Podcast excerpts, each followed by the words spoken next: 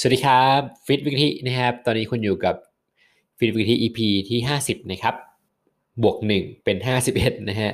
เบลอนะฮะ51 นี้นะครับ EP ที่ 51 ก็จะต่อจาก EP ที่ 50 นะครับ เพราะว่าท้าย EP ที่ 50 เนี่ย ที่กะทิไปวิ่งที่สะพานพระราม 8 ใช่ไหมฮะกะทิกะทิมีการเมื่อยปวดขาใช่ไหมฮะกะทิก็จะบอกว่าเอ้ยเอา foam roller มานวดตัวเองนะครับ ก็การทำแบบเนี้ยเขาเรียกว่า SMR นะครับ ก็ย่อมาจากนะครับ self my official release นะครับว่าขึ้นชื่อด้วย self แล้วเนี่ยก็คือต้องทำด้วยตัวเองแน่นอนนะครับไม่ต้องให้คนอื่นทำนะครับเป็นการนวดจุดกดเจ็บด้วยตัวเองนะครับ เป็นการผ่อนคลายกล้ามเนื้อนะครับ ที่มันตึงนะฮะเราเล่นแล้วกล้ามเนื้อมันมีการยืดหดอะไรเงี้ยฮะบางทีมันหดแล้วมันไม่ยืดกลับอะไรเงี้ยฮะเกิดเป็นปมนะฮะยิ่งเกิดเป็นปมนานๆ ก็จะกลายเป็นพังผืดนะฮะก็เลือดก็จะไปเลี้ยงบริเวณนั้นได้ไม่ค่อยดีนะครับทำให้การ เกิดอาการปวดเกิดอาการตึงเจ็บต่างๆนะครับ แล้วก็การหายก็จะช้าลงนะครับ แต่ถ้าเกิดเราทำไอตัว SMR เนี้ยได้เนี่ยก็จะไปช่วยลดอาการ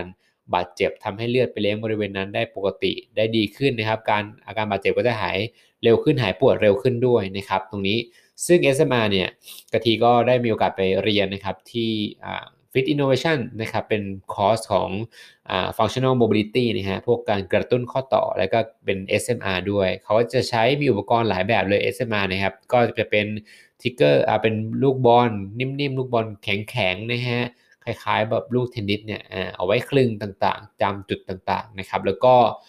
อีกอย่างหนึ่งเลยที่เขาฮิตมากเลยนะฮะเป็น foam roller นะครับตัวโฟมโรลเลอร์เนี่ย ก็จะเป็นแท่งโฟมอัดหนาๆเลยนะครับบางบ้างก็กรวงบ้างก็ตันนะฮะแต่ละอันก็จะมีหน้าตาไม่เหมือนกันนะครับ ฟังก์ชันก็จะต่างกันเหมือนกัน บางอันก็จะมีตะปุ่มตะป่ำเคยเห็นไหมและบางอันก็จะเป็นแบบผิวเรียบๆนะครับ และบางอันก็จะมีเหมือนเป็นคลื่นเป็นอะไรเงี้ยก็แล้วแล้วแต่นะครับว่าใช้กับมัดไหนนะครับ ใช้กับมัดไหนเป็นเป็นหลักนะครับ ก็ไปลองดูกันนะครับ แต่ว่ากะทิเนี่ย แนะนำให้ทำนะครับ ไปลองเรียนรู้ดู มันจะช่วยเราได้เยอะมากเลยนะครับ จะลดอาการปวดลดอาการตึงได้ดีมากนะครับ เพราะว่าเหมือนเรามีหมอนวดติดบ้านตลอดเวลาเนี่ยก็คือตัวเราใช่ไหมเราปวดเมื่อยเมื่อไหร่เนี่ยเราก็สามารถนวดคลายเองได้ อันนี้ไม่ต้องไปเสียตังค์ไปนวดหาหมอนวดข้างนอกเลยใช่ไหมฮะบางจุดเนี่ยบางทีหมอนวดเรานวดไม่ถึงนะฮะแต่ว่าเราใช้น้ำหนักของเราเนี่ยในการไอทำ SMR เนี่ยเราจะใช้น้ำหนักของเราเป็นตัวนวดเราเองนะฮะ ก็คือเหมือนเรานั่งทับไปบนโฟม นอนทับไปบนลูกบอลนะฮะแล้วก็ทำ movement ต่างๆนะครับ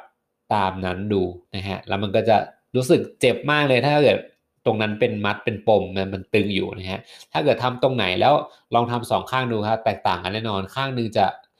เจ็บมากอีกข้างหนึ่งเจ็บน้อยอะไรเงี้ยแสดงว่าข้างที่เจ็บมากเนี่ยมันก็จะมีการตึงมากนั่นเองนะครับ ก็ลองสังเกตดูลองทำไปสักหนึ่งครั้ง